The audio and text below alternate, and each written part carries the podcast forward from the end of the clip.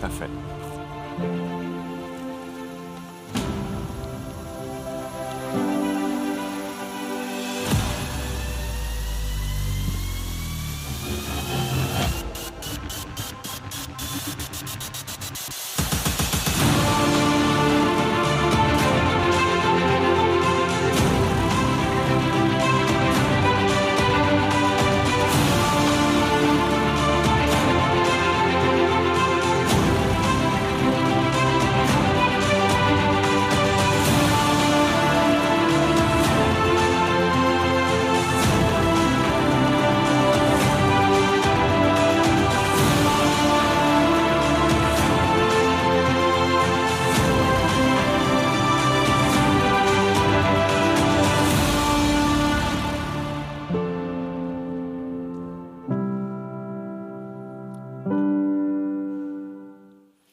We're going to read tonight from Galatians chapter 4, verses uh, 21 through 31. Tell me, you who want to be under the law, are you not aware of what the law says? For it is written that Abraham had two sons, one by the slave woman and the other by the free woman. His son by the slave woman was born in the ordinary way, but his son by the free woman was born as a result of a promise. These things may be taken figuratively, for the woman represent two covenants. One covenant is from Mount Sinai and bears children who are now to be slaves. This is Hagar. Now, Hagar stands for Mount Sinai in Arabia and corresponds to the present city of Jerusalem because she is in slavery with her children. But the Jerusalem that is above is free, and she is our mother. For it is written, Be glad, O barren woman who bears no children, break forth and cry aloud, you who have no labor pains, because more are the children of the desolate woman than of her who has a husband. Now, you brothers, like Isaac, are children of promise. At that time, the son born in the ordinary way persecuted the son born by the power of the Spirit. It is the same now. But what does the scripture say? Get rid of the slave woman and her son, for the slave woman's son will never share in the inheritance of the free woman's son. Therefore, brothers, we are not children of the slave woman, but of the free woman. Well, Lord, give us wisdom for revelation from this complex piece of Scripture. Amen. Uh, this is what you call hospital pass. Um, the vicar kindly uh, allocated the most complicated piece of uh, the Galatians text to me, and next week he will triumph in chapter 5, uh, which is kind of the, the pinnacle of all good things in Galatians. Uh, but I'm running with it tonight because, you know, um, all of Scripture is God breathed. And, and all is useful for, for teaching and education, and, and all offers revelation. And if we're going to smash up Galatians like a piece of Brighton rock, you're going to see the word freedom written in the fragments all over the floor. And there's something here really powerful about this passage in Galatians because we have to contextualize it again and say, actually, why was this significant? And, and this, in a way, for the uh, first century believer, was like listening to an age old story. It would be like them talking about you know, 1966 and the last time we won the World Cup. Now, everyone has heard this story over and over and over and over again, but not just for 55 or 60 years, but, but for 550 or 600 years. So, so the, the familiarity of this story is so significant to both the Jewish hearer and also the Gentile hearer. And it establishes something really, really significant for Paul. He, he both appeals to the Jewish hearer who is skeptical about his credentials, and it also appeals to a Gentile community who are looking for acceptance and freedom from the judgment associated with the Jewish community within the Gentile church. church. So Paul's chosen a shared narrative, a narrative of real significance. And he's saying, look, this story matters to you all, and it's a bit like a genealogy. I was going to do something with this talk, which I, I haven't done, but um, I, I, I, messaged my dad and said, Dad, could we, have we got a family tree, you know, for the Vanderharts? And, um, and he said, I'm not sure, like, I'll dig around. Anyway, he came back to me kindly, Dad, if you're watching, thank you. He came back to me kindly with a list of the Vanderharts, uh, starting up with Jan Vanderhart, who was an architect in Amsterdam in the, in the 1750s. And, you know, and it was, it was interesting, but I know you guys would find it boring. The thing is, it was interesting to me because it's my genealogy, but it's not really that interesting to you because there aren't that many notable people in it. Not notable English people anyway, and we all know that's what it's all about tonight. But, but imagine if I said to you all, I've got your genealogy in my hands. Do you want to know who your ancestors are? He'd be like, Yeah. Any kings? Well, yeah, kind of. You know, you'd be excited. And that's what Paul's saying to this church in Galatia. He's saying, Look, I, have got a story and you're part of it. His opening statement, if you like, sets the, the, the outflow for, for, for the challenge he's going to bring. He says, Tell me, you who want to be under the law, are you not aware of what the law says? And this sums up everything that you need to know in advance because he's effectively suggesting that this is the turkeys voting for Christmas argument. You know, a lot of people want to bring the law back and saying, you know, I think we should be, you know, guys should get circumcised, which sounds painful, but it's not as painful as the segregation that was beginning to be introduced into the church in Galatia. So, you know, obviously, circumcision as an adult doesn't sound like a lot of fun, but, but, but less fun than half the church going off to eat in a private room, ceremonial food that you weren't allowed to partake in, and leaving you in the other room with your friends feeling like second-hand believers. Now, imagine that there was a sort of an apartheid within the early church between those who were of Gentile descent and those who were of Jewish descent or Jewish conversion. That's what it would have felt like to those uh, Gentile believers who'd received a gospel based on grace, not on their legacy, not on their genealogy. And that was a pain that wouldn't just end after a couple of weeks of you know, physical trauma. That was a trauma that was going to go on and shape the church as it grew forward. No wonder Paul's so animated about what's going to happen. And so, to illustrate his concern, he uses these two stories that begin in Genesis 16 and 17 to map out the trajectory of those who return to the law versus those who stay in a space of grace. And the story really begins with Abraham, to whom God promises in Genesis 15:5 an, an abundant inheritance. God says, Look up to the sky and count the stars. That's how many offspring you're going to have. You imagine God taking you out on a hillside and looking up at the Milky Way and saying to you, You're going to have that many offspring? Now imagine you're 100 years old. Your wife is 90 and completely barren. You haven't had a child for your entire life. And God says, See that? That's how many offspring you're going to have. Now, think about that from a faith perspective for a minute. Now, if you were 25 and you were standing on that hillside, you'd be like, yeah, I reckon. But at 100, what do you reckon now? Now, whenever we're in a situation where we hear the promise of God, we not only struggle for faith, but we also struggle for embarrassment. We're like, I'm struggling for faith, Lord, but then I'm also struggling in the embarrassment of wondering whether you can do this. Now, I feel almost, I feel a humiliation coming on. And it's not just my humiliation I'm concerned about. I'm concerned about the humiliation of the Lord. I'm not, I don't want, to, I don't want God to look stupid. I don't want God, God to look like, you know, he can't do it. And so we have a tendency in life to decide that we're going to help God out. We're going to protect God's dignity. And, so, what happens with uh, Abraham and Sarah, who were God fearing people, is that they decided that they would not only struggle in faith, but they'd also protect the dignity of the Lord. They hatched a plan for a way in which that might be possible. Think of the irony of that. Oh, I know. We could help God out if you sleep with your maidservant, Hagar, and then you could have a child, and then maybe you could have like a million descendants, like to match the stars in the sky tonight. Now, I wonder about you. You know, when God makes a promise over your life, do you try and work out ways in which you can defend God's dignity? Are you like, oh, the Lord has promised me this. Now, I'm going to find a way of helping God out. Even if the mechanism or the methodology behind helping him out is actually incredibly destructive. But it's okay because, like, at least God will look good in the end.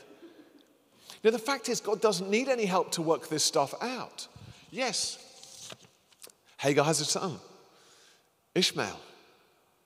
But Sarah has a son, Isaac, a, a, child of promise. God didn't need any help. You know what I mean? So much better for the whole world if Abraham and Sarah hadn't made that first decision. But they made a bad decision, and then God demonstrated that his promise to them was true. God didn't need to be defended. And so, Paul's encouraging those early Gentile believers to recognize that they are part of this precious story. Hagar was a slave, and I feel like she fulfilled an obligation, a horrible situation. She fulfilled the sexual obligation to her master. It's evidence of, of ancient sexual slavery, which links to some of the connections we have in, with IJM today about modern sexual slavery. It's the story of sexual slavery through millennia. And here, uh, Hagar fulfills a, a slave's obligation to her master.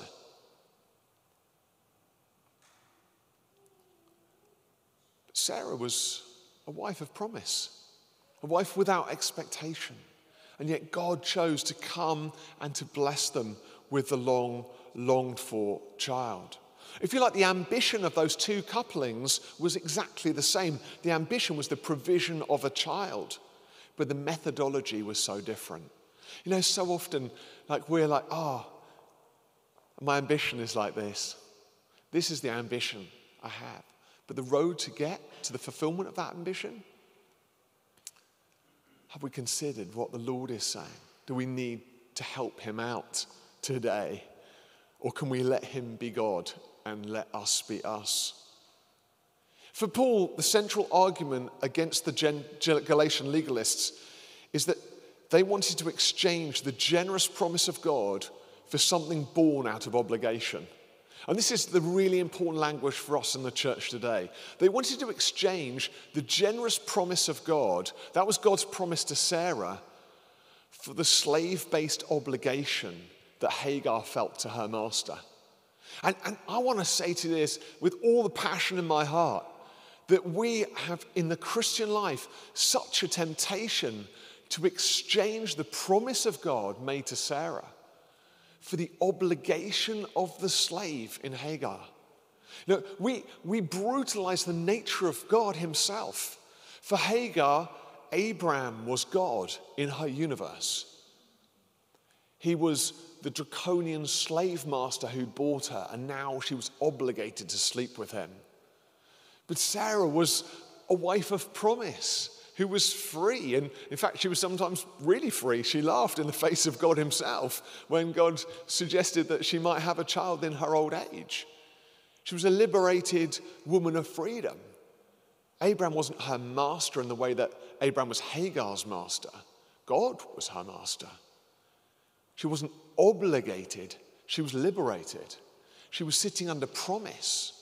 Have we exchanged the promise and the freedom of God for the obligation as slaves to a draconian slave master? When I, I go out on the street, sometimes I talk to people about what they think about God. You know, you get that, don't you? Have you tried that? Oh, uh, are you interested in Christianity? No, I feel guilty enough as it is. Uh, are you interested in Christianity? No, I'm not really interested in being bossed around by someone in the sky. Are you interested in Christianity? No, I don't like all the laws and rules you have to keep.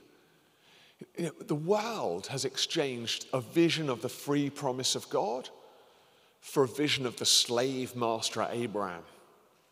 And, and, and Paul wants to say, why on earth, in your right mind, would you exchange this promise that we have in Christ Jesus for this law, which, which was only ever going to be temporary? And judges you harshly and leaves you find wanting. Why would you do that? You foolish Galatians, he says. Who has bewitched you? It's like a curse, it's like some kind of blindness. You know, Jesus himself confirms this when he says in John 15 15, I no longer call you slaves because a slave does not know his master's business. Instead, I've called you friends. For everything I've learned from my Father, I've made known to you. You know, if we want to know that the, that the curse of slavery is over, is found in Jesus' relationship with his disciples.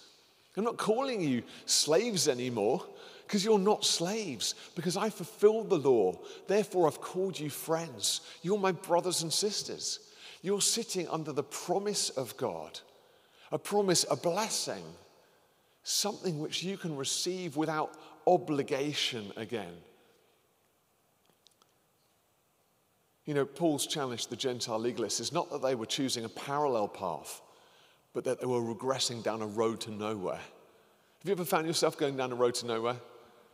I, I um, when I was a gap year student, I worked in a, as an outdoor instructor in North Wales. And it was great because I love outdoor sports. But sometimes, quite regularly, in fact, I'd have to drive a minibus filled with lads. And then I'd have a, a sea kayak trailer on the back, which was really massive. And then I'd have to drive through the small lanes of North Wales around Abersoch to try and get to some beach where I was supposed to drop off the sea kayakers and then I was supposed to drive up the coast sort of five miles and then pick them up at the other end. And so I remember going down these tiny lanes, and you know you're in trouble when your wing mirrors get hit by the, by the bramble bushes. You know, and you can hit, and it's getting more intense. And you can see the boys looking out the window, and then finally you get to that point where you just you hear that,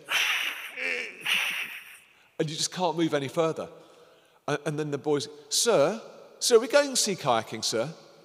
You're like, um, Yeah, we are, we are on our way. So, oh, do you think we're actually going to make it to the beach, sir? I, I'm hoping we will. So, have you noticed that we're in a really narrow lane, sir? Uh, yes, I did notice that. And then you've got to try and reverse a sea kayak trailer uh, and, and a minibus together down a lane that you, can, you couldn't even get out of the, of the van if you tried. Beep, beep, beep, beep.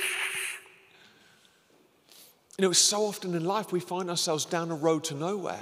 You know, we had great intentions, we had a great vision of the freedom on the other side, and here we are hooked up and constrained. But the temptation is in our pride to go, oh, I think I just keep on going forward. I keep on trying to push through, keep on driving my truck. Hopefully, I'll, I'll find a way until we're completely stuck. Some of us started out with good intentions in Christian ministry, really see the promise of the Lord for the people of God.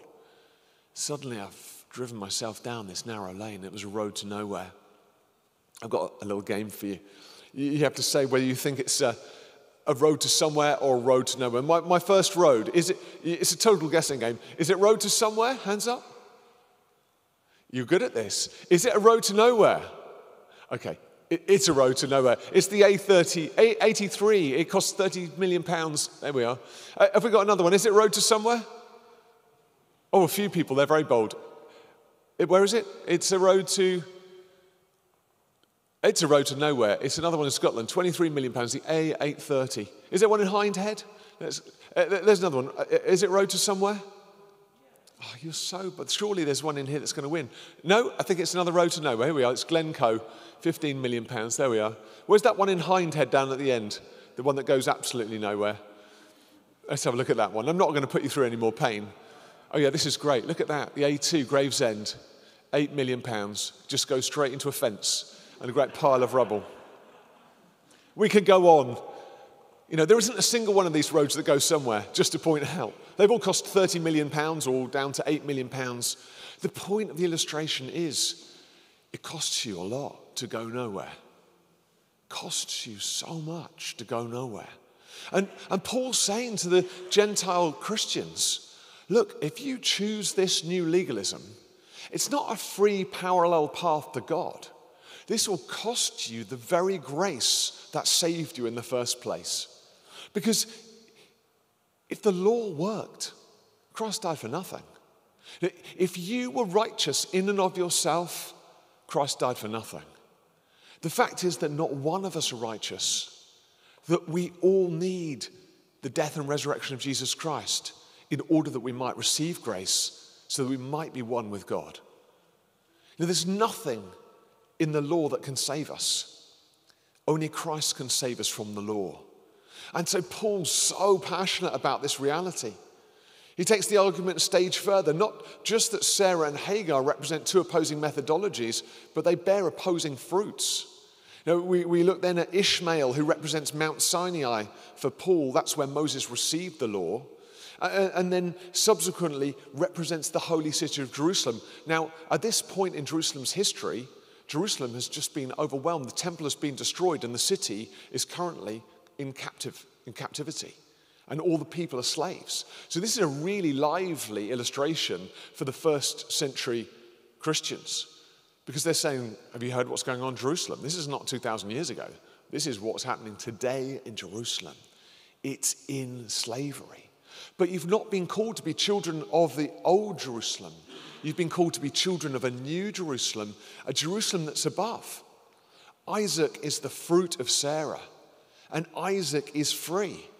And the New Jerusalem, the holy city of heaven, it is free also. As Jesus said in Matthew 16, 18, on this rock I will build my church, and the gates of Hades will not overcome it. The church is the new Jerusalem. It's the fruit of the kingdom, a place of new freedom for you and for me. And so for you tonight.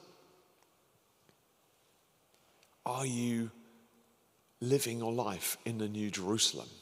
Or has your Christian faith become filled with obligation? I find it amazing how we complexify. Now, I've been loving doing the children's services in the morning over this last year. Initially, you, you say to a clergy person, all age service, and they go pale and potentially vomit. But, but I have learned so much about God through this season. Because you know what? There aren't better Christians, there are just Christians.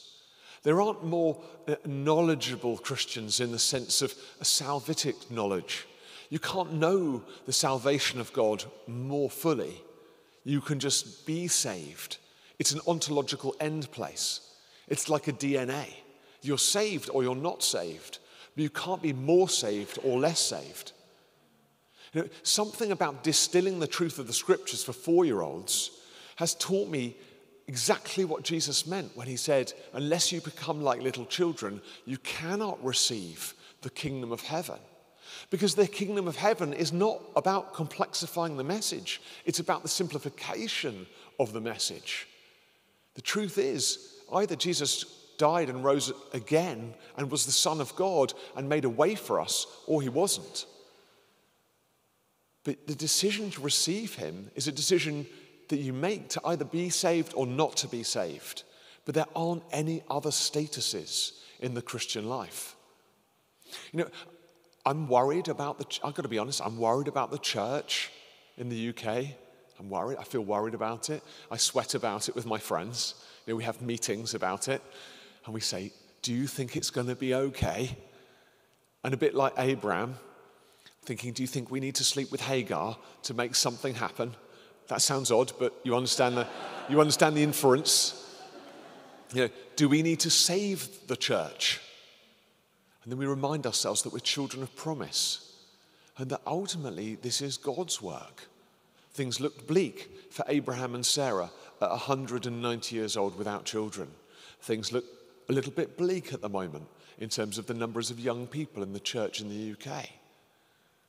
But I still believe I still believe that God is sovereign and that salvation means salvation. Paul's making a legacy point. Your children in a family line that was built on a promise. If you want to look back, look back at the promise. You want to look at some tight spots in the church's history, you can see quite a few. You want to look at some difficult times in the church in London, track back into the 17th century, and you'll find that most of the clergy were wasted on gin, and lots of them didn't believe in Jesus. But then we got the Methodists, and somehow the church erupted in faith again. Look back at the promises that God has fulfilled, and we suddenly realize we're children of promise. We don't need to complexify and overwork, and we don't need to defend the dignity of God because He will defend His own. Paul's pointing out that there's no mixed models here in verse 30. He says, The slave woman's son will never share the inheritance of the free woman's son. That's a big statement. I'm a Christian, I'm thinking, Paul, that's a bit harsh, throwing out the slave woman and her son. I mean, you know, it's not very inclusive to do that in the church. So if we could just like keep everyone in, that would be really good. But what he's saying is you cannot mix the model. You're either a free child of the promise or you're subject to the law, but you can't have it both ways. I'd love to believe that we all were children of promise, but I know that there's a legalist hiding in my heart. He loves to jump out and go, Oh, well, if you did it just like that, God would really love you. Or if you did that, maybe God would be really impressed by you and he would love you a bit more. And if you just didn't do any more of that, then that would be good because God doesn't really love you when you do that. You know, there's a legalist crouching behind my heart, whispering in my ear, stealing the truth of what it means to be a free child of God. I wonder if there's a whispering legalist in your ear tonight. I wonder if your Christian joy has become Christian obligation. If you're wondering why you're still coming to church, if you're wondering why it's just not lighting you up anymore, I want to tonight enable you through this really complex allegory to find the two simple truths you need to know that you're a child of promise and that God doesn't need you to defend his dignity. He's still good, he's still God, and you can't mix that model anymore. Why don't we stand and respond?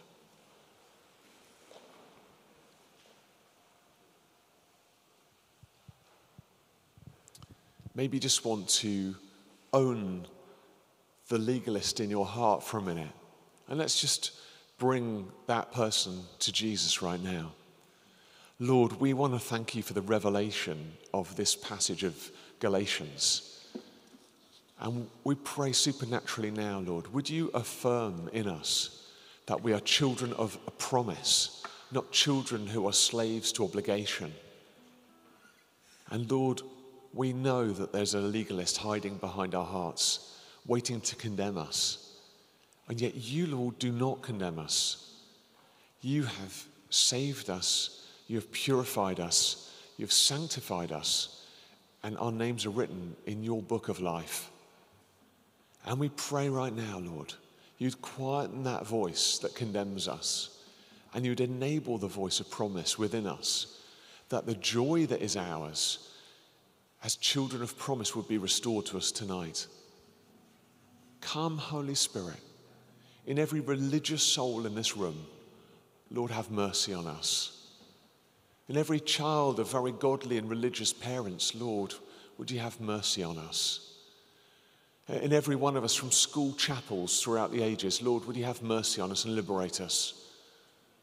Lord, in every one of us who have complexified faith to the point at which we've lost sight of joy, have mercy on us. Lord, on every one of us who are quick to judge ourselves according to the law rather than grace, have mercy upon us. Lord, we know a joyful church is an attractive church to a hurting world. And we pray, Spirit of God, would you release joy in your church tonight? Would you lead us to ease from burden? Would you stop us trying so hard? And would you restore the fun in this place? Liberate us, Lord, to begin to have fun again in your name. Thank you, Father, that you've called us to this, to leap like lambs. Come, Lord Jesus, would you liberate us to joy again? We feel your spirit here.